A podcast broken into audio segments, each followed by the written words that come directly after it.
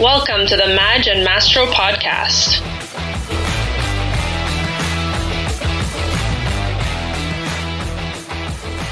Hey, Oh, welcome to the Madge and Mastro podcast. my name is Madge. And I'm Mastro. Mastro, today is December 31st. It's the last day. Thank God. The last day of 2020 has finally arrived. It's finally in the rearview mirror. Hallelujah. We can't wait for 2021. Praise be the Lord. So happy New Year's Eve to everyone. It's not the same kind of setup as it usually is with all the parties that would be going on tonight. The drinking would have already started by this point, I think. Me and you would be at our families eating our traditional, you know, the Oh, Italians, yeah. they they start to let us out of the house around 17, 18 to go party with our friends. But you have still have to make an appearance at the family event to be off the hook, up. Yeah, or else you'd have the malocchio for 2021. that's right. So, Mastro, I gotta ask, what are you gonna miss the most from tonight that we wouldn't get to celebrate, that we would would be usually doing, that we're not gonna be doing this year?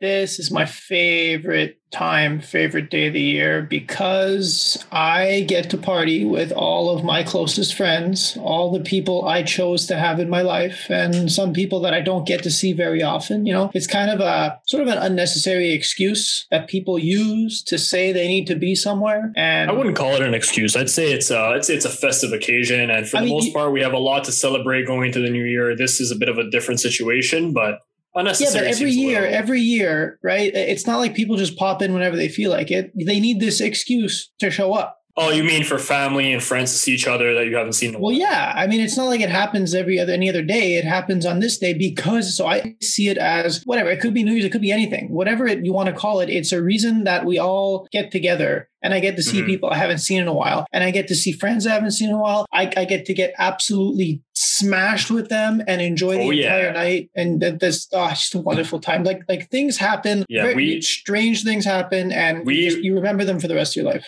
Well, you remember parts of it. You remember bits and pieces of it. We we spoke about your escapades at Chez Serge on your birthday. Yeah. I'd say this night rivals, if not exceeds, Mastro's level of intensity when it comes to partying. And the weird thing is, like, you don't ever seem drunk or inebriated. You're like, you can, you, I know you are, but Yeah. you're still the same person, which is just a thing of beauty. I don't know how you do it, but uh, I'm gonna miss seeing that this year. The beauty too is that on a night like this where sometimes we would go to a hotel or like a hall party or one of those like pre-planned events you have to buy tickets for and hundreds Yeah. of people would show up is that you sometimes run into people you hadn't seen to seen or spoken to in years and you kind of reconnect Yeah, you Uh, weren't even bring it- expecting bring them to be there. Yeah. yeah ring in the new year together so that's always a nice added touch the last few years we've kind of kept it more low-key at people's places which is fun as we approach our 30s i'm not in the mood to go in a crowd even before covid i wasn't in the mood to go into a crowd of 300 400 people Mm. trying to wait in line at the bar for half an hour for a drink. Like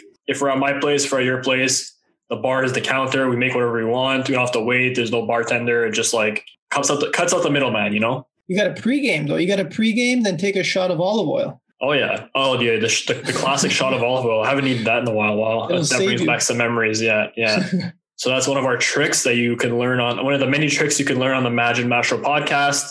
A shot of olive oil before a night on the town will save you some misery during the night and the next morning. But we're not here to promote excessive drinking. We're here no, to we are not. talk We're about here to sports. save you from it. and talk about the year that was. This episode is going to be a bit different. We're doing our year end Chow 2020 episode. We selected five topics that we're going to break down. Uh, I went off the board with a few of them, but it's going to be fun. I'm excited to do it. Mastro, what do you think about the topics we, we picked for this? Yeah, I'm excited. I mean, we, we didn't want to choose the, you know, the everyday topics that you see in and out, you know. Oh, what was Well, the one of- best one of them- one of them- you know? One Well, of one them, of them is because I mean it, it, it's iconic, but I mean Yeah, you know, generally, what's, pretty- what's, yeah. what's the play of the year or the award or blah blah oh, blah. the know? bloopers of the year. Like this is yeah, not no, no, TSN. no, we don't need that. We don't need that. This we're better than TSN. yeah. Well, I wouldn't go that far. I mean, I've oh, been Oh, well, I watching. I will. I've been watching. I've definitely been watching those shows. Like they're on loop during this time of year because they kind of have everything on. Everything is kind of on pause, so they just loop Nothing like else. Yeah. bloopers of the year, plays of the year, and you kind of think back to all the stuff that's happened this year. Yeah. Even though we missed what three or four months of sport, and still they're able to pack Yeah. these highlight shows with so much content. So it's good to see. With that, we're going to move right into our Chow 2020 episode. Chow guess we got 2020. five. We got five unique topics we want to break down. We're going to do the first one real quick. We decided to give it a bit of a COVID 19 twist. COVID spin. And we're going to go ahead and pick the best mask of 2020. I'm going to go ahead and take this one. We're going to be real quick with it. I chose, I looked all over the internet to see if I could find some comparisons, uh, uh, maybe a photo gallery. All I could find was people selling masks to like run in. Google didn't understand what I was looking for, but I do remember heading back to the U.S. Open. That U.S. that the champion, the eventual champion of the U.S. Open at the the women's tennis U.S. Open, Naomi Osaka, wore seven different masks, one before each one of her matches, bearing the names of victims of police brutality during uh, you know the time of the of the year 2020 that was ultimately going to be marked by everything that happened with George Floyd and the subsequent rise of the Black Lives Matter movement, the protests in the United States, and even in Canada and Montreal, all over the world, really. And for an athlete of her stature to make the statement that she did, and you know, the thing that that really stood out to me about that is that she made seven masks before the tournament started, I'm assuming. Yeah. With a name from each person it was i think part of it i don't think this is necessarily what she had intended but i think part of it is that competitive drive in, a, in an elite athlete that said to her hey i'm going to win all these games. I'm going to make it to the final so that i can show off every single one of these things. And part of that might have been too that she was playing for the people that she was representing on the mask when she walked out onto the court uh, for the us open matches. So kudos to naomi osaka for a great year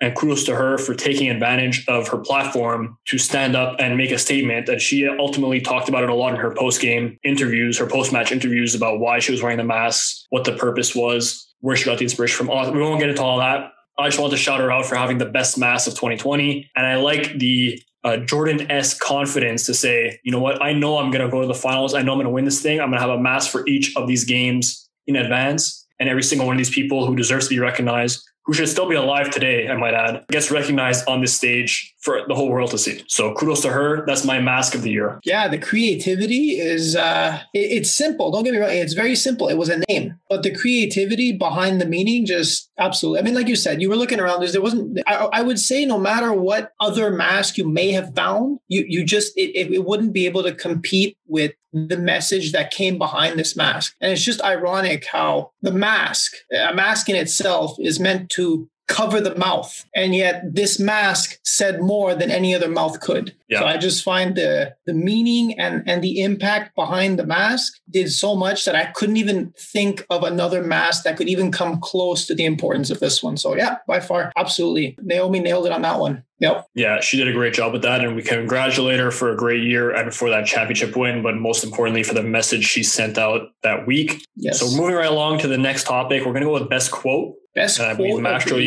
best quote of the year. So best soundbite, best thing that an athlete yes. said, something that stood out, something that was eloquent, poetic, something that got the hairs on your arm standing up. Maybe not that. Maybe, not, maybe you won't go that far with Mastro's quote that he has lined up for us, but it's still a great quote. See, when I think of a great quote, I mean, I, I think outside the box because I don't know, a lot of people seem to look for that quote that's like all inspiring or emotional, motivating, etc. These are all great quotes, but it's usually stuff you've heard before.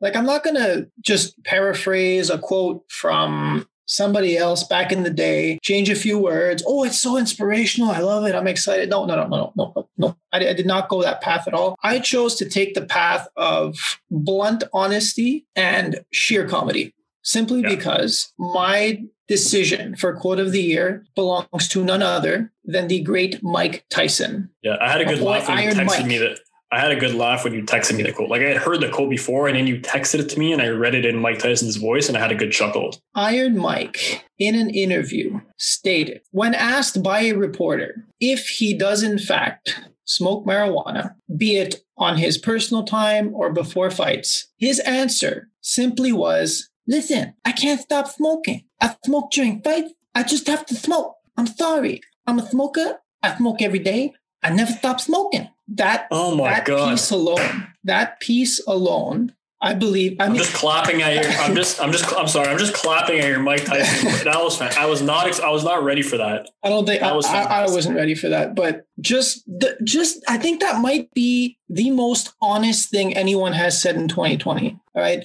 The, yeah. This day and age, people are just stretching the truth, lying left, right, and center to give themselves a better image. Iron Mike shows up and just says, Yeah, I smoke. What are you going to do about it? That's who he is. And he did it before matches. He even did it before his bout with Roy Jones Jr. This quote to me just not only does it summarize 2020 in a sense because it was just such a, a a, roller coaster, and then you have Mike Tyson coming out just bluntly saying, "Yeah, I smoked. What do you want?" Well, well, just the fact that we watched a competitive Mike Tyson boxing match in 2020 says a That lot. alone, yeah, says a lot about says a lot overall. about 2020. Yeah. So I just think I just think this quote here just gives me a, a general understanding of what we went through in 2020, which is, Yeah. For lack of better words, um, it happened. Screw it. It's done. Move on. Yeah, I quickly want to rebut. I want. I won't say it's a rebuttal because I like the Mike Tyson quote. I thoroughly enjoyed. I don't know if you watched the Last Dance, the Michael Jordan Oh, Michael Jordan. documentary Yes, of course. on ESPN.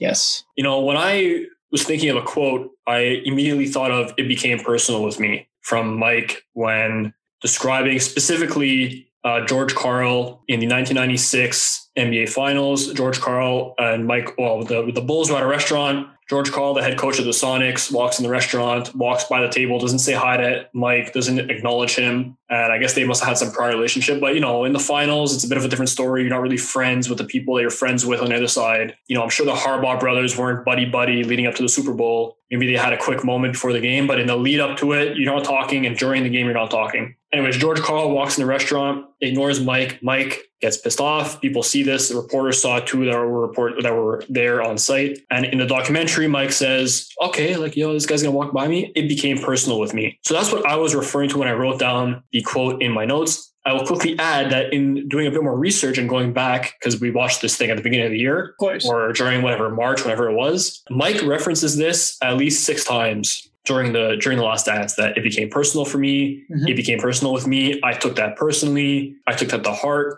Everything became a like you watched it. uh, Most people watched it. This guy was a maniac, a competitive maniac in a good way. It became personal with me.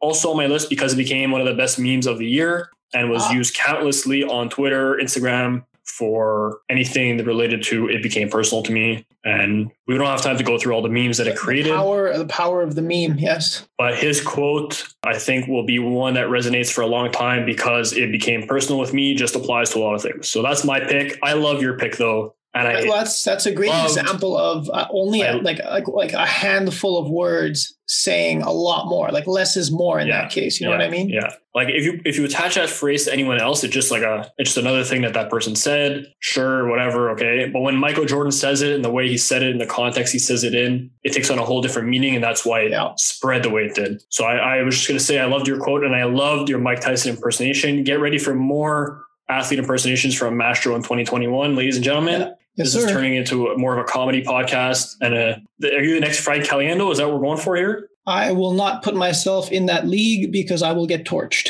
Yeah, we got like the John Madden, like here's a guy and the the tough acting, Tinactin, and all that. We're not going to get into any of that. That's a that's some classic stuff right there. That's that might be out of your league. But the Mike Tyson That's, impersonation, A-list stuff that I'm just the Mike Tyson impersonation was I give you like a good eight point five on ten. I was not expecting that, I'll take it. and We'll, we'll send it to Rotten it's one of Tomatoes the- and see what they say. It's one of those that if you screw it up, you sound terrible. Yep. But if you nail it, you nail it, and uh, you you really nailed it. So good job. Moving on from best quote Mastro, we got a kind of a I don't want to call it a new segment, but kind of a spin off of one of our segments. And I'll let you introduce that one. Oh yeah. So this is this is oh, I like this. I love this part. So this segment, well, quote unquote segment, it's it's a year end segment in a sense. So usually on our regular episodes, we'll do what's known as the uh, Fratelli flex and flop of the week. Now this, you know, the flex uh, is uh, we look at we look at back at the week, and one of us will choose uh, an outstanding moment from an athlete. Reversely, we have a flop of the week, something that maybe didn't really come off really well during that week, something done by the athlete. So we're gonna we're gonna expand this over the course of the entire year, and we're gonna call it the Bello and Chooch of the year. Now, Bello. we're gonna have to give some context, right? I mean, Yeah, give us a Bello, Google Be- Translate. Bello's obvious. Bello's obvious. Bello's good. Bello's great. Yeah. When if I go to you and I say, "Hey, Bello," it means you're. Yeah. But it, I mean, it translates to beautiful. I I, I think you are. If Yeah, not, I- in a in a. I've been calling you. Bello for many years. Exactly. Yeah. But a chooch, however, I mean, chooch is a chooch. Like it's it's Yeah. it's, it's it's a negative. It's hard. It, yeah, it's like stupid and idiot. The direct translation, dumb. I guess, dumb. but You're dumb. You're dumb. it could it could be used in a multitude of ways. Yeah. Chooch is kind of like the the one insult that you can kind of get away with in uh, everyday situations without thoroughly insulting someone. I guess you could say it's not a full insult. Yeah, it's not a full insult. Like I don't. It's usually like a playful. Yeah, it's usually like a playful insult, you know. Exactly. So you know, we'll we'll we'll call a chooch of the year as in somebody who kind of you know you, maybe not a bad guy or, or like when or, I turn over a bad person, but just they they messed up. When I turn over the puck, whether it's in real life or in NHL 21, both of which happen frequently, by the way. And Mastro has to chase back, chase down the guy that I just let go in on a breakaway Mastro will call me a chooch, and I will say, "Yes, Mastro, big chooch. That was a chooch move." Oh, I don't know. I apologize. I don't know. Uh, maybe or, not ready. Or, or I'll argue with you at first, and then eventually go. I'll accept that. Yeah. Now we're uh, being Mike Tyson honest. In real life, I don't really argue because I usually know that I'm wrong. But in shell, I know I'm usually screwing up.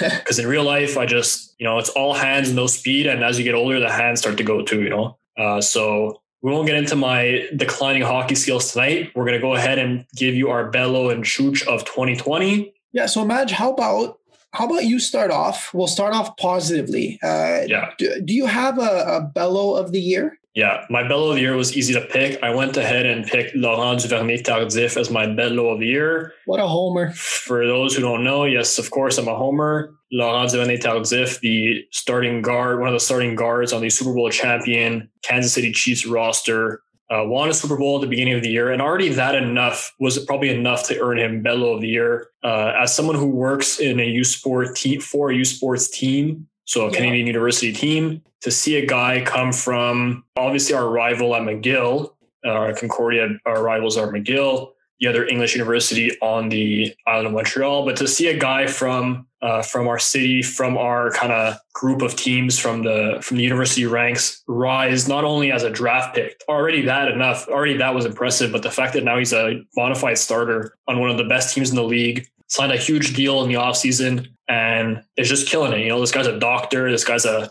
a star athlete, uh, one of the nicest people you could meet. I got, I had an opportunity to meet him a couple years ago. Took the time to have a conversation, took a picture, whatever. Always has time for kids. Always has time for young athletes. Always has time to impart wisdom on others. Younger, older, doesn't matter. Sick, healthy. It's amazing that this guy even has time to sleep. To be quite frank, he's also then, physically bellow. Yeah, he's physically. Yeah, exactly. Yeah, you you you beautiful. You man. said you said you were saying this before we started recording, and I knew you were gonna slide it in there. But yes, he's a he's a fine looking fellow and he's built like these old linemen have a rap of being like these big chunky guys. No, no, this no, guy is built. No. He is jacked. And he is jacked. Confirmed. Confirmed. Yeah, jacked. It's uh, it's wild to consider someone could almost be that perfect. But anyways, I digress. The pandemic hits, and the NFL eventually decides they're going to play, but they give the option to players to the option to players to opt out, and many players did opt out. Most of them for health or family reasons. But LDT decided I'm opting out because he decided to continue. He's a doctor, like I mentioned, and decided to stay on the front lines to help care for patients. His exact words, and here's the release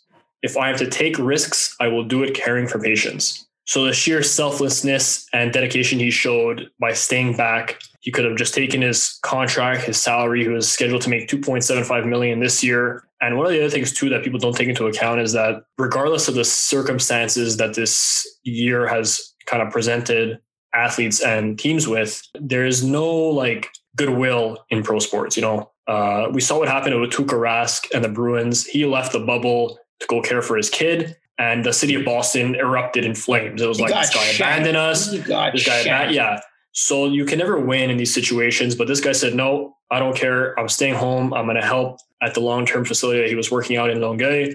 I'm not sure if he's still there. I know he was there through the summer, and even through all that, you know, he was still being a prominent voice in the community to say, hey, wear a mask, stay home, help us battle this thing. Uh, you can see across the world now, like politicians are imploring famous people to take the vaccine so that the public gets to see someone they idolize taking it and it'll alleviate some of the concerns that are surrounding the vaccine being released so quickly and all that stuff. Also, say that uh, LDT put his community and his uh, province and his people first and his own personal gains second.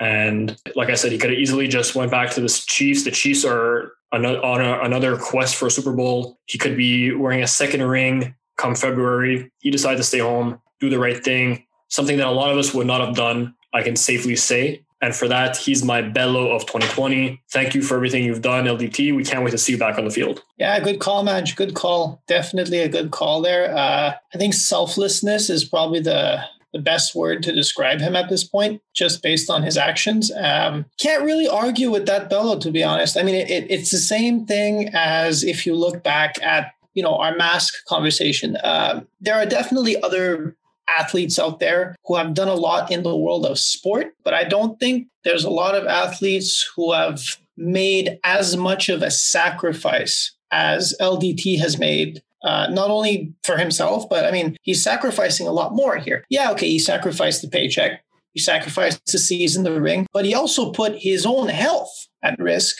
for, For sure. others, right? Which means that For sure. risks his future with, let's say, in the NFL. Yeah, definitely a good point that you made that he also put his own health on the line and his career on the line. We'll see. Uh, hopefully, he doesn't get, he hasn't been affected. I don't think anything's been reported about his health, so he should be okay. But, you know, this thing is not over yet. We're still, uh, we're still fighting it on a day to day basis, as is he. So, Mastro, now it's your time to shine once again. Time for the chooch of 2020. Now, with every bellow, there's a chooch, right? So my my chooch of the year, and and I, hate I hate that it's also COVID related, but the entire year was COVID related, so we don't really have much option here. I'm gonna have to give this one, and there were there were definitely a few candidates, but I'm I'm just based off of uh, a series of events. I'm gonna have to give this one to tennis's number one male player, Novak Djokovic. The reason for this is that in the midst of the COVID surge, dead middle of summer,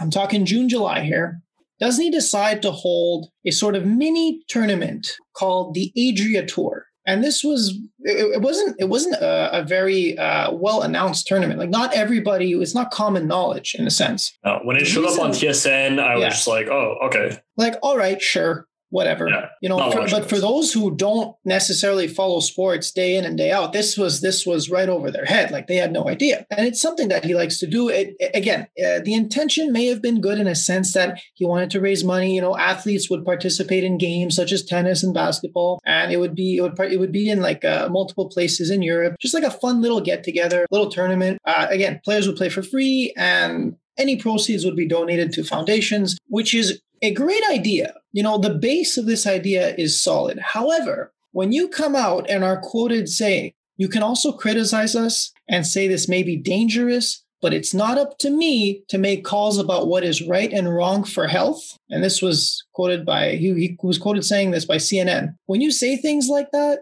because your tournament does not have any safety regulations, meaning masks were thrown aside, wasn't that important. Uh, people were were seen hugging, shaking hands, celebrating together, partying after some events. It, it it just it doesn't look good for you. And then the worst, the absolute worst, is after all these these health recommendations were not followed. You see that Novak himself gets tested positive for COVID. His wife, his family. On top of that, uh, multiple contestants in this tournament, coaches, trainers, all well, not all, but but uh, a lot of them tested positive. I mean, that is just to to quote another tennis player, um, Austrian. Uh, I I'm gonna say this wrong. Kyrgios. I, I tried my best. Nick Kyrgios. Nick Kyrgios. I I'm gonna. I tried. All right. We know who you're talking about. We know who you're talking about. He comes out flat and just says that is boneheaded. And I'm sorry, but he's right. This is such a stupid idea for him to simply ignore COVID and his excuse saying,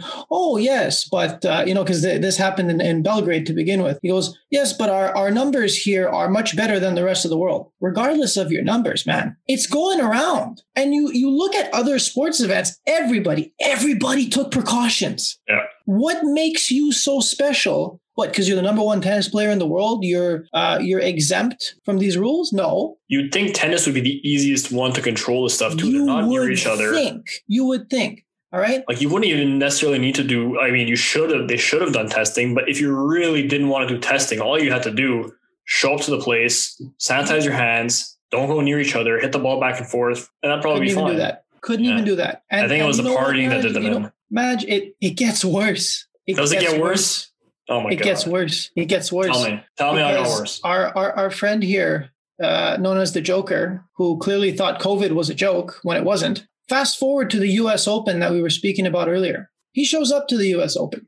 Doesn't he get disqualified for crushing a ball into a linesperson's throat Yeah, after he was messed up. frustrated? Yeah. Look, don't get me wrong. Again, sure, it's an accident, but what are you doing? It's as if it's just a ripple effect of chooch moves. It's chooch moves. That's what it is. Chooch moves, It's making chooch chooch moves. moves. He's making chooch moves. I like it was that. overall bad, bad, bad year for Novak. Is he going to lose a bit of reputation? Maybe. He's still the number one tennis player. Right? He's still going to show up next year for the Grand Slam probably and crush it. But I just the, the year 2020 just he made a lot of decisions that were not Yeah. very smart. And again, there were other candidates I thought for this, but none of them were as impactful, like negatively impactful, not Yeah. only on the sport, not only on himself, but on other people. And yeah, sure, you can come out afterwards and apologize for it. I'm sorry. I made a mistake. I shouldn't have done this. But these are things, these are mistakes you can't make. All right. Apologize as much as you want. You know,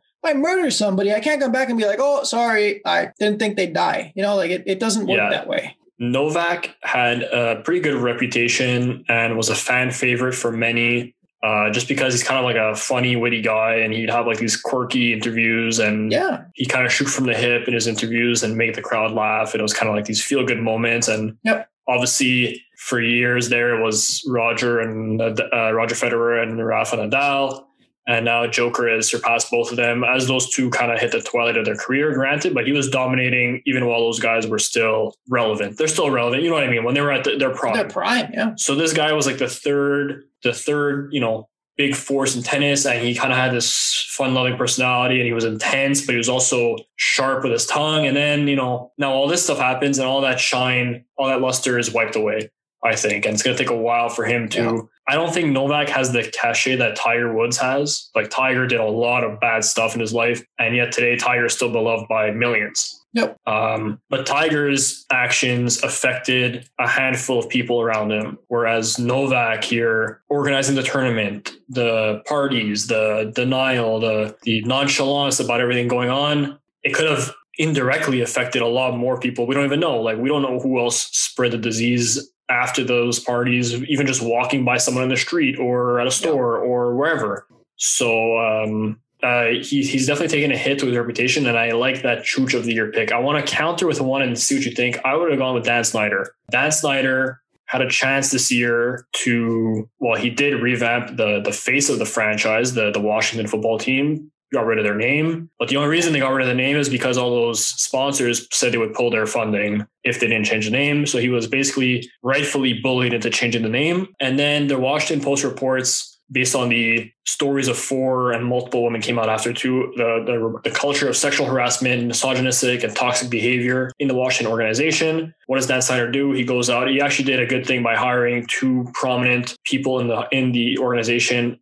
Jason Wright is the president now of the team, and he's uh, the first black president, if I'm not mistaken, in the NFL. And they hired a woman as their digital media PR person to run oversee all that side of the organization. Great, but that doesn't change the fact of all the stuff we've done over the past X number of years. And finally, now everything that's going on with the minority owners, threats being thrown around, and then Dan Snyder was reported as settling over a million dollars with someone for a sexual harassment suit in 2009. The past week has been a a tire fire for Dan Snyder. And I'm pretty sure he also was the one that told Jay Gruden last year to take Dwayne Haskins and look where Dwayne Haskins is now. That would have been my pick. But I like the Novak pick. Novak had, you know, you didn't expect it from Novak. I expect it from Dan Snyder. You don't expect it from Novak. And I think that's a good pick for Chooch. I don't know what you think of the Dan Snyder pick, but I I would say been my guy. I would say Dan Snyder is a substantial runner up to Novak simply because of the impact that Novak would have had on multiple people. Whereas Yeah. the Dan Schneider issue definitely makes an impact. Don't get me wrong. Like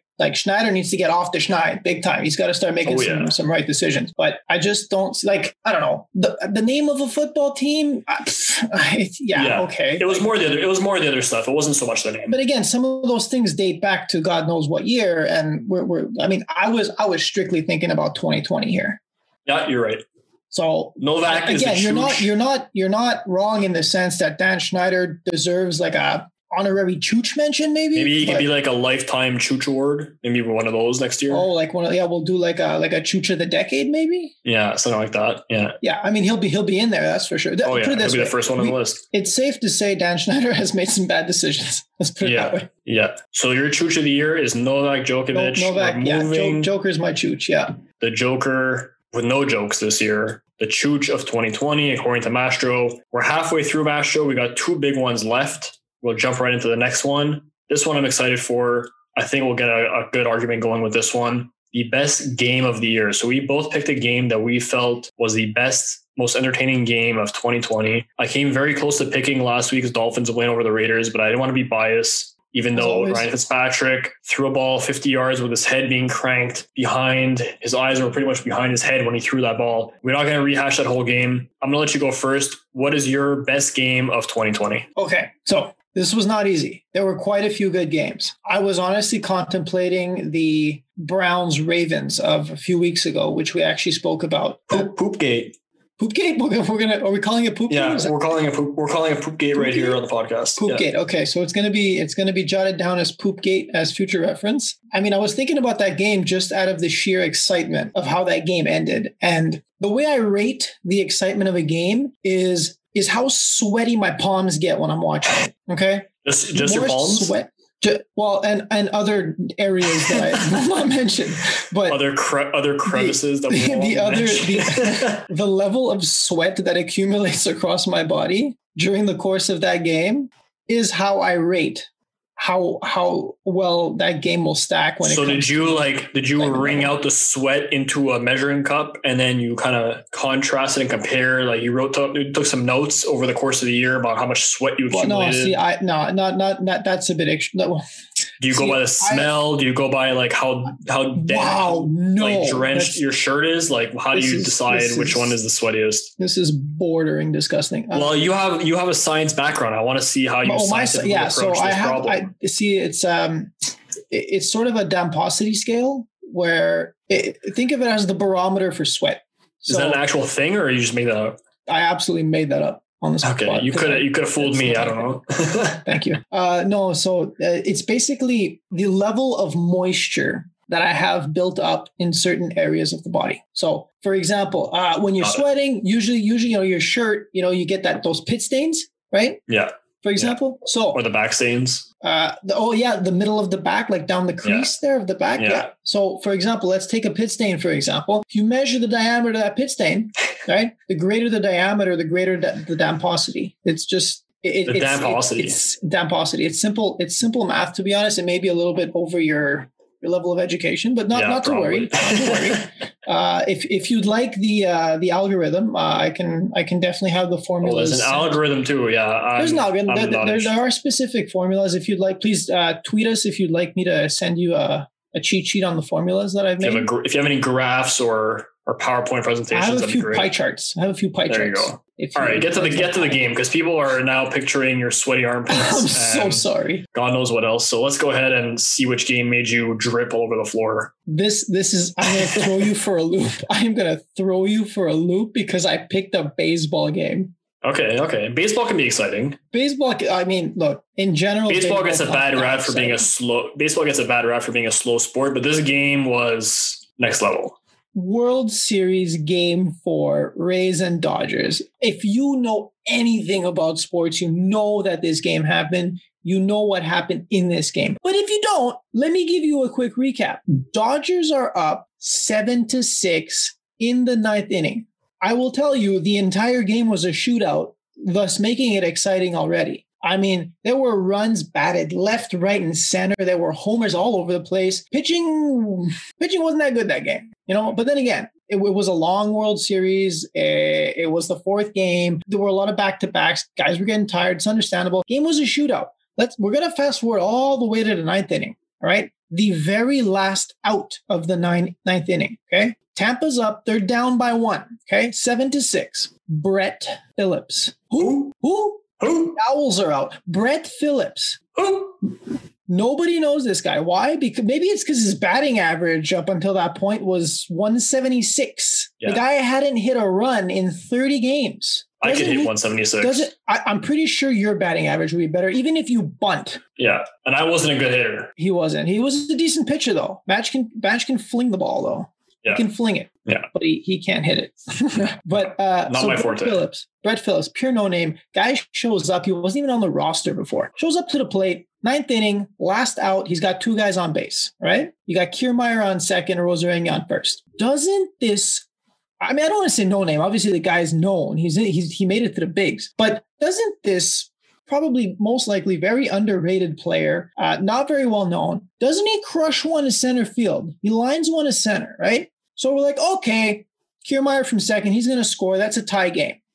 That's that's fair. We're going to get some nice overtime. No, no, no, no, no, no. Center fielder bobbles the ball, probably because he's looking at if Arozarena is going to go for home. So he bobbles in center. Arozarena gets waved around. So he's gutting it for home plate, right? So now Taylor, the center fielder, has to go, you know, he has to go pick up the ball. He's scrambling, trying to get that ball, fire it towards home. Arozarena is on his way home. He's going to make it. Doesn't he stumble over his own damn feet, fall down, start rolling on the floor halfway to home? Catcher has no idea. So when he goes to catch the, the, the relay, he goes to make the tag right away. Ball goes off his mitt behind home plate. Arozarena has to get up, run to back towards third, break, run towards home, finally slide in, tap the plate, and the Rays win. All that happened was- in a span of like less than 20 seconds. Yeah, that was one of the wildest ends of a baseball game I've ever seen in my life. To the point where I'm having watched sports for so many years, I don't usually get vocal if it's like a random game.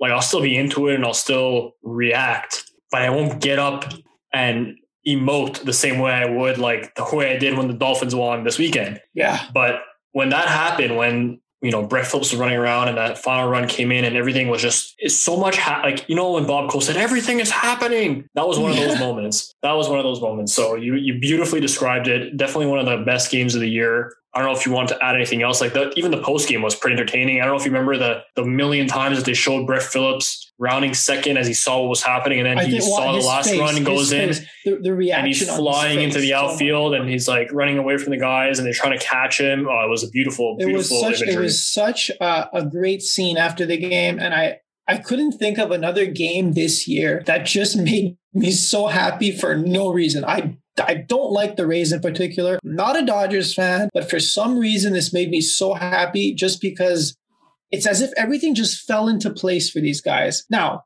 granted, they totally botched the rest of the World Series, but we're not going to get there yeah, we don't need to talk about Kevin was- Cash and Blake Snell. absolutely incredible. And like I said, I was sweating because I couldn't handle what was going on. At first, I thought, "Oh, damn, this no name hit the ball," so I'm freaking out. But then, I, you know, you calm down. You're like, "Oh, okay, it's just going to be a tie game." Oh, he bobbles his at center. Oh, he's going to make it. Right? Then he trips. Oh, he's not going to make it. Okay, it's still a tie game. But then the guy misses the ball. You're, you're excited again. You're like, "Oh, damn, he's going to make it." Up and down, up and down in a matter of 30 make- seconds. I was freaking out. You make a you- you're you're your natural Vince Scully or maybe more Harry Caray, if I may, Harry with your description Oh. with your description of the. Uh, It's not know, a very good there. description. I'm describing what my brain was trying to process at the time of the event. Yeah, And there was a lot going on. I, wonder, I actually wonder, shout out to our, our very good friend Jordan, who is a diehard Rays fan. I don't even want to know how much he crapped his pants during that that that Oh, 30 yeah. second.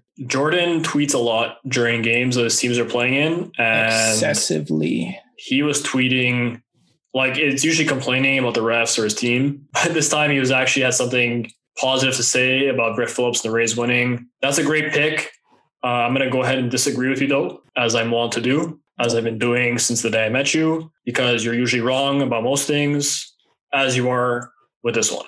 That game was great, but I'm going to take it to the ice and I'm going to go to the Toronto bubble because this happened in the first round in the Toronto bubble. So last year, the Columbus Blue Jackets shocked the world, the hockey world, and the world, I guess, in general, by not only beating Tampa Bay, the vaunted Tampa Bay Lightning, but sweeping them in the first round, and not only sweeping them, but being down three nothing in the first game, coming back and winning that that first game four three, and then subsequently sweeping the Lightning and blowing up, I'd say 99% of brackets around the world who had Tampa Bay, including my own, that had Tampa Bay in the finals that year. Fast forward to 2020, COVID happens. we have the preliminary matchup where the uh, last five or last four playoff teams in each conference played the final four bubble teams that were like the t- the nine to twelve seed that probably didn't deserve to be there. Most of them, but whatever. They did that. The Blue Jackets beat your Leafs, which no one considers a surprise because the Leafs just are going to do what the Leafs do and choke in big you games. Just said, you just said the Habs didn't even deserve to be there. I said that, but yeah, the Habs didn't deserve to be there, but they won, which they probably shouldn't have, but it worked out.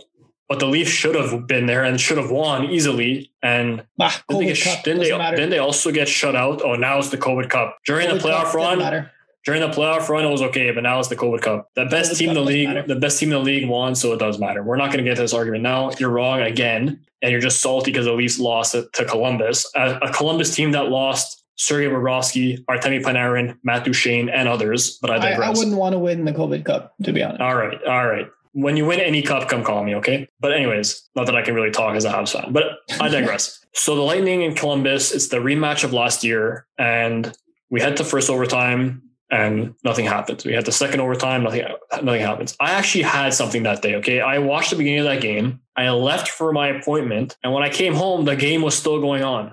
Third overtime, fourth overtime, finally in the fifth overtime, after a combined 151 shots on net, a combined 92 block shots, a combined 105 hits in 150 minutes and 27 seconds of hockey.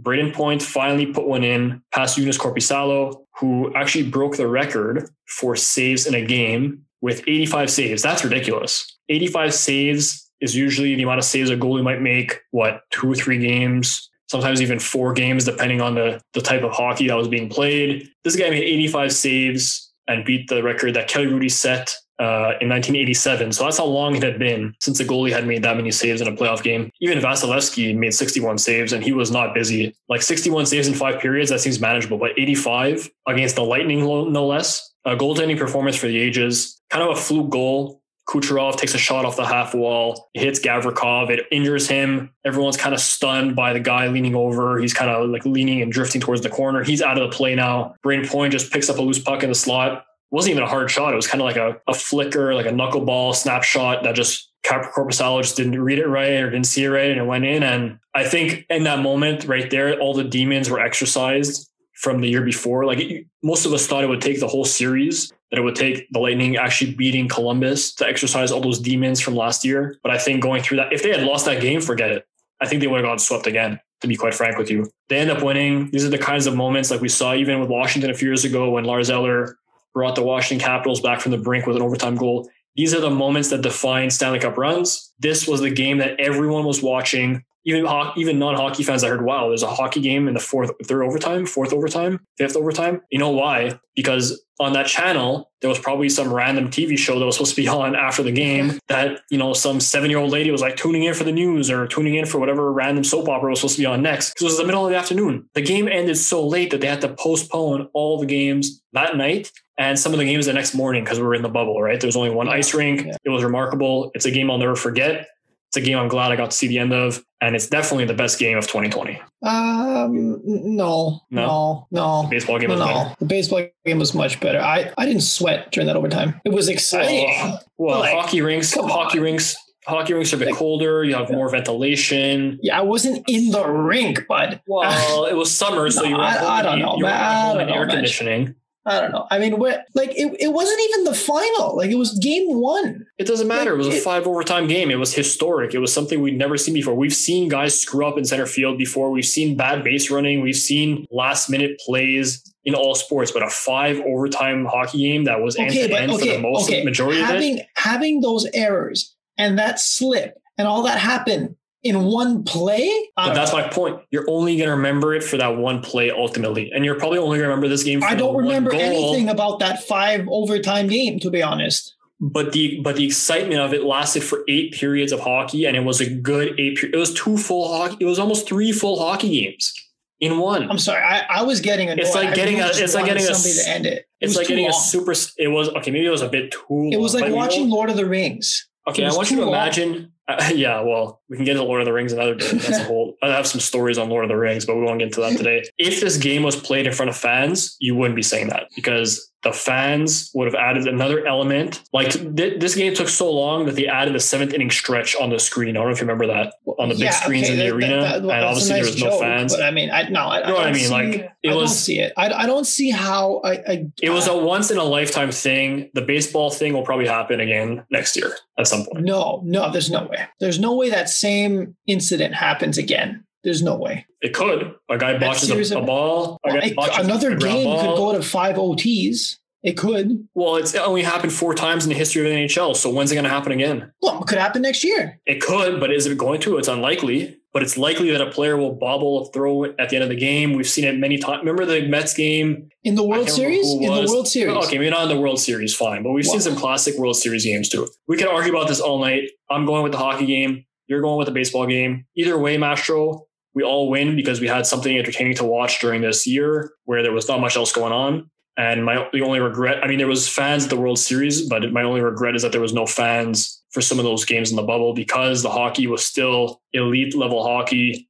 Yeah. and it was what we've it was different but it was the same it's what we had become accustomed to seeing just in a different venue so with that we're done with the best games of the year and we got one left and it's been a great episode so far Mastro and I commend you for all your hard work in 2020 and now I want you to commend the hard work of the female athlete of the year who you got Yes, Madge. Okay. Uh, so, yeah, I'm going to be giving us the female athlete of the year. This is based off of the Madge and Mastro podcast, of course. It's uh, specifically ours. So, I'm actually going to go back to the beginning of our podcast. Uh, we mentioned this individual already. This woman is incredibly inspirational, both on and off the playing surface that she uses, just so I don't give it away immediately. yeah Um, but the the reason I chose this person is uh, is basically because I believe she is an, an overall model, role model for what athletes should aspire to be, or the ambition they should have towards how they should mold themselves as an athlete, not only for what they do in their sport, but what for what they do either in their community, in the world, on a global level. So the person I have chosen for female athlete of the year is none other than our creative mass designer, Naomi Osaka. fantastic And- choice And the reason for this is because, you know, we mentioned earlier the statement she made during the US Open, but I'd like to run through as well some of the other things she's accomplished throughout the year. And I will come back to that US Open because it's very important, it's vital. Uh, so just off the bat, Associated Press also names her female athlete of the year. Okay, by their standards. And and she she pretty much won that by a landslide.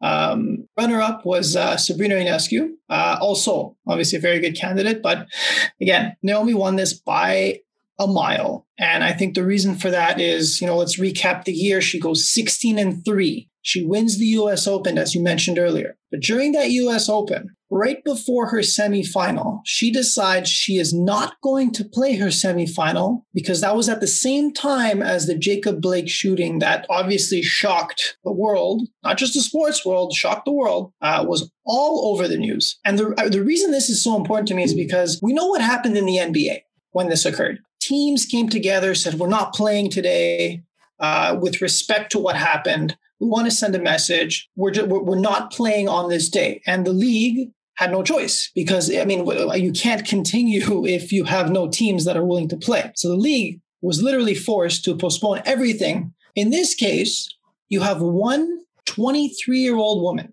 She's 23, right? We have to remember this. She's a pro athlete, but she's still only 23. One 23 year old woman decides that she's not playing the semifinal of her US Open. Nobody else came to this decision. She came out on her own and decided this. She could have very simply been told, you know what, Naomi, um, you're disqualified because you're not going to play. Nope, no. She had the guts to come out, stand by what she believed in. And one 23 year old woman says, I'm not playing. And this is why. And the rest of the tennis world just follows. It definitely be hard to make a. It can be hard to make a stand like that when you're a single individual, as opposed to a full NBA team, exactly a full whatever team. Yeah. I mean, we're talking about organizations as a whole that came together. This was one woman who stood up, voiced her opinion, and everyone followed suit. She had no idea what was going to happen when she did that. She had no clue that tennis would postpone as well. They did gladly, obviously, and, I, and I'm, I'm, I'm kind of I was hoping they would when she made that statement because it would be uh, pretty damaging if they didn't. But in a sense, she had no idea what was going to happen. So she put her career aside, she put her her game aside, she put her hard work aside, and she said, I'm not playing this game based on what happened. And it just tied in so well to the rest of what she was doing during that tournament. All right. And and if you move forward, right, you look at everything she's accomplished during the year. I think the best the best thing she said all year was in in an email interview with NBC when she was asked, what do you look towards as goals for 2021. She didn't mention winning anything. She didn't mention any sort of title or record. All she said was work hard, do better, speak up, be kind. Those four things are exactly what every single athlete, let alone athlete, every single person should aspire to be. So I think for these reasons and for the changes that she's made, not just in the tennis world, but she had an impact worldwide because I am certain that everyone's heard about this story. One 23 year old woman made that much of an impact. I believe she deserves the female athlete of the year. Yeah, she's a boss on the court and off the court, straight up. To sum up what you said, which you said very eloquently, I might add, she is a force to be reckoned with with a tennis racket in her hand and a force to be reckoned with in society in a good way in a good that uh, she could do something like that and it resonate the way it did she uh, she's been great on and off the court this year so I thoroughly enjoy that pick. We do have the male athlete of the year to look forward to as well. So, right. based on the Madge and Mastro podcast, I'd like you to present the male athlete. With pleasure. And You're going to see a bit of a trend here. And as you were talking, it kind of got me thinking about how in the past, this award was strictly awarded, or not just, a, I mean, this is the first time we're doing it, but if we talk about yeah. in general, when we do these end of year athlete of the year, time athlete of the year, AP athlete of the year, CP athlete of the year. It's for the most part based on athletic achievement. Yeah. So whatever teams or player uh, players win Stanley Cup, they win uh, Super Bowl, they win, they do this, they do that, they win individual accolades, they put up numbers, they succeed in their sport and they get rewarded for it for their on field, on court, on ice achievements. Both of our athletes of the year did that in their sport, but also had big impacts off the court as well. And my athlete of the year is none other than LeBron James. And it might seem like the easy choice, but it's the right choice. Uh, LeBron, for most of his career, especially after he came back to Cleveland, his second stint in Cleveland, even parts of his time in Miami, but especially the last few years, with the rise of everything going on in the world. And I guess uh, since Donald Trump ran for office, pretty much when LeBron aligned himself with Hillary Clinton and advocated for her, I wouldn't say he necessarily advocated for her. I think he just advocated against Donald Trump's message. But I digress. He's become more and more of a social justice champion, and his voice is one of the loudest in the world. I mean, everyone recognizes LeBron James. Anywhere this guy goes, he, people know who he is. His voice carries weight. And this guy has not done a single controversial thing in his life. Family man, high school sweetheart, has kids, fam, uh, builds a family, loves his hometown, always repping Akron, Ohio. Sure, he went to go play other places, you know, whatever. Like the man's allowed to do what he wants to do. Maybe the decision was controversial, fine, the way he did it. We don't need to get into that. But in terms hey, of like won actual that team a championship. Yeah, in terms Did of he not? actual controversy, yeah. Like in terms of bad stuff, like he has never had any of Tiger stories. He's never had No, any of these no. like James Harden stories. Some of these uh, stars in the NBA always have this sidebar that goes along with their athletic achievement. This guy's just great on and off the court, and I'm a big LeBron fan, so uh, maybe a bit biased, but I don't think uh, I don't think I'm speaking out of turn by saying the things I'm saying. So LeBron off the court, a strong champion for social justice, started a nonprofit called More Than a Vote, which partnered with the NAACP Legal Defense Fund to help recruit election workers and also pushing for sports arenas and stadiums to open as safe polling places during the pandemic. Obviously, people were hesitant to go out and vote in person, which is why we saw so many uh, mail-in ballots, which is why it took forever to realize or to see that Joe Biden actually won the election. Again, we're not going to get into the politics of all this, but him, along with some other athletes, we're trying to find ways. And we know the history of voter suppression in the United States. And it doesn't help now that you're in the middle of a pandemic. And the fact that the guy running for office is constantly berating, you know, uh, war veterans, uh, immigrants, people of color, people that don't conform to what he thinks of the way the United States should operate. And LeBron James didn't have to say anything, but he did. And we commend him for that. And he's he's put his those uh, words into action. He also opened his I Promise schools over the course of the last few years that gives opportunities to you know at-risk youth and youth in the Cleveland area. Who does that? Like we hear about people opening schools in Africa and different parts of the world, um, but to start what he started in the United States is uh, is beyond words. Honestly, it's uh, it's something that he should be commended for long after he's retired. It's an impact and a legacy that he, even he has said is more important than anything he's going to do on the basketball court. But in terms of what he did on the basketball court, another MVP worthy season, didn't win it. Giannis won it again, but LeBron is like Jordan. He could win it every year. His numbers are good enough that he can win it every year. It's just voters that, you know, we got to find someone different. It's got to be, you know, all they find reasons not to give it to him as opposed to look for the, at the numbers and get and just give him the, the damn trophy. But the trophy that he really wanted was that fourth ring. He took the Lakers there in the bubble. They took down the Miami Heat in the finals with the help of Anthony Davis. He and they he got his fourth ring and he's well on his way, I hope,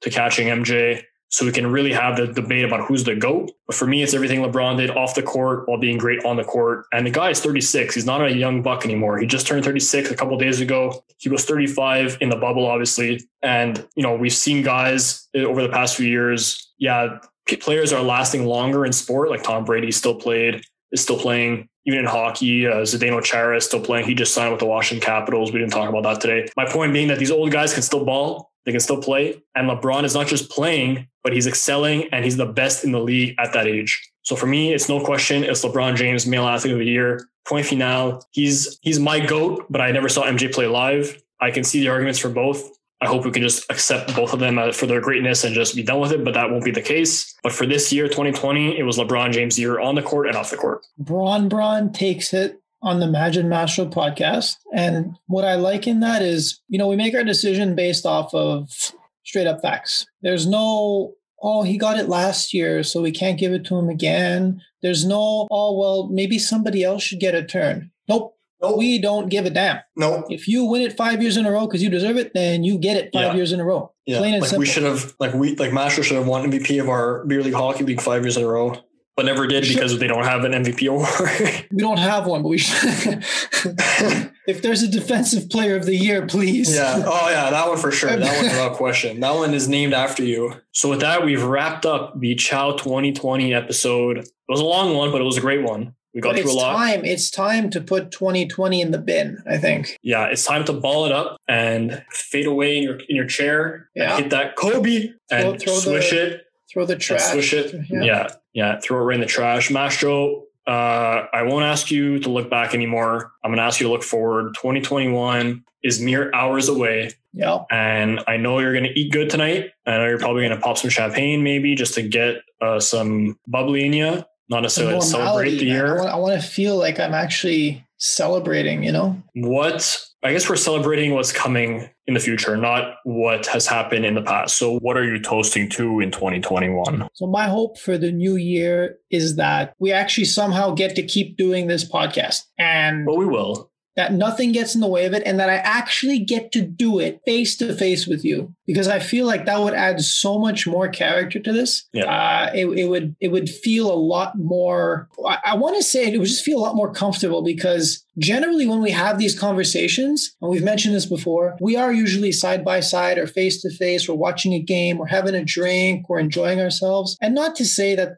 you know the whole video chat conference doesn't work, but we can all say it's not the same. And it's I'm sure you agree yeah. it's not it's... the same. So my hope, my aspiration for the next year is just that, you know, putting everything else aside, the the whole situation with COVID is just that we get to continue to do what we're doing here. Cause I feel like both mentally and and physically, I feel just much better doing this with you. And I'm just happy that I have a friend that is willing to tolerate all my crap to do this with. I appreciate that. It's definitely not crap. It's fun. It's been fun. We we never really spoke about the history of the the, the start of this, but at the beginning, Mastro just went on a podcast, and uh, with my schedule being at sporting events four, five, six times a week, when I was expecting sports to come back, I thought it would be tough to commit to that, but I was willing to help Mastro out a little bit. And Mastro kept working, kept plugging away, kept building the foundation of the Madge and Mastro podcast. And eventually, when all the sports got canceled, I said, "Well, I have time on my hands. Let's go do something fun with my boy." We we usually see each other at least once a week at hockey, if not more. And we that kind of went by the wayside. So this is kind of a way our way to chill, hang out, talk sports, and yell at each other and call each other idiots and chooches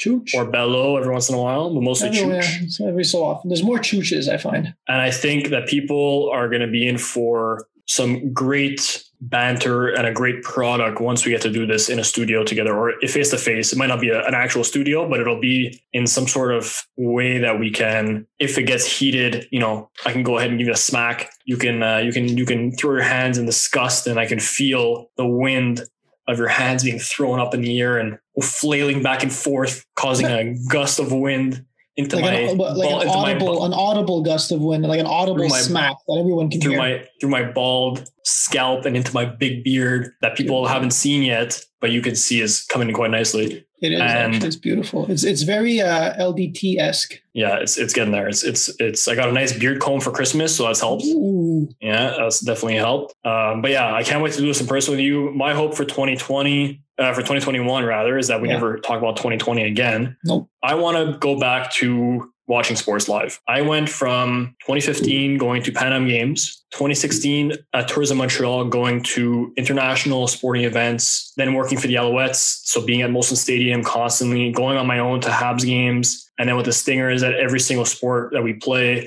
football, hockey, basketball, soccer, high level sports uh, at the university level. So I've been in sporting events uh, my whole life, really, but especially these last five years. And now to go from being at a sporting venue every day or every second day to none at all in the past year has been tough. So I can't wait to get back to a venue. I think once we get back into like either a Bell Center, uh, Saturday night game, or a night on the hill, or even if baseball comes back for like one of those Jays games, anything, really anything at this point, it's going to be with all those people back together strangers in the night, but in that moment, all united by whatever sport is being played on the field. That's going to be something that I think will resonate for the rest of our lives. And it hasn't happened yet, but when it does, it's going to be special. I can feel it. Uh, it's something that I can't wait to be back. And you know what? I'm probably going to be there with you because you're the guy that I call when I need to go to a sporting event. If it's cricket, if it's bocce, if it's whatever, I know you'll be there. So I can't wait. Even darts. I'll go watch. I'll watch darts. darts. Yeah, as long as there's a stadium and there's alcohol and there's a lot of people and everyone's having a good time, that's what I'm looking forward to. So can't wait to be back,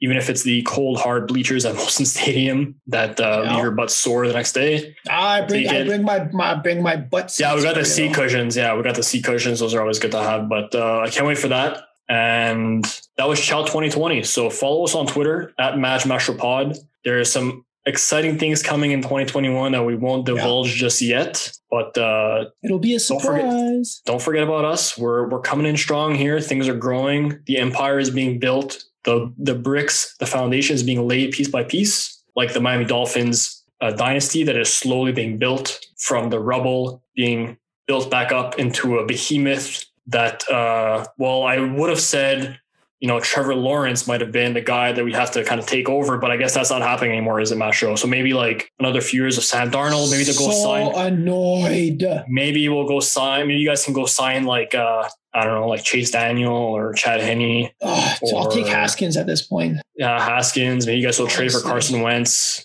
Maybe you guys will take uh, Ooh, one Wentz. of those guys in the Wentz. draft. Yeah, I'll take Wentz. I mean, I'll I'll I'll take a bag of. I was trying to ignite. I was trying to ignite a fire under you there, but then I gave you some other options, and you're like, "Oh, it's not too bad." It's not too bad. I mean, I I don't know about your your Dolphin dynasty. Well, it was bad. It was bad when you were texting me multiple paragraphs of. Oh, I was I was enraged. I was Yeah. enraged. Who goes on a two game winning streak at the end of the season when you're clearly out of the playoffs and you know you're about to get the first? At that point, just tell your guys, dude, just give them the ball. Give it to them. What what what are you doing? Every team has tanked.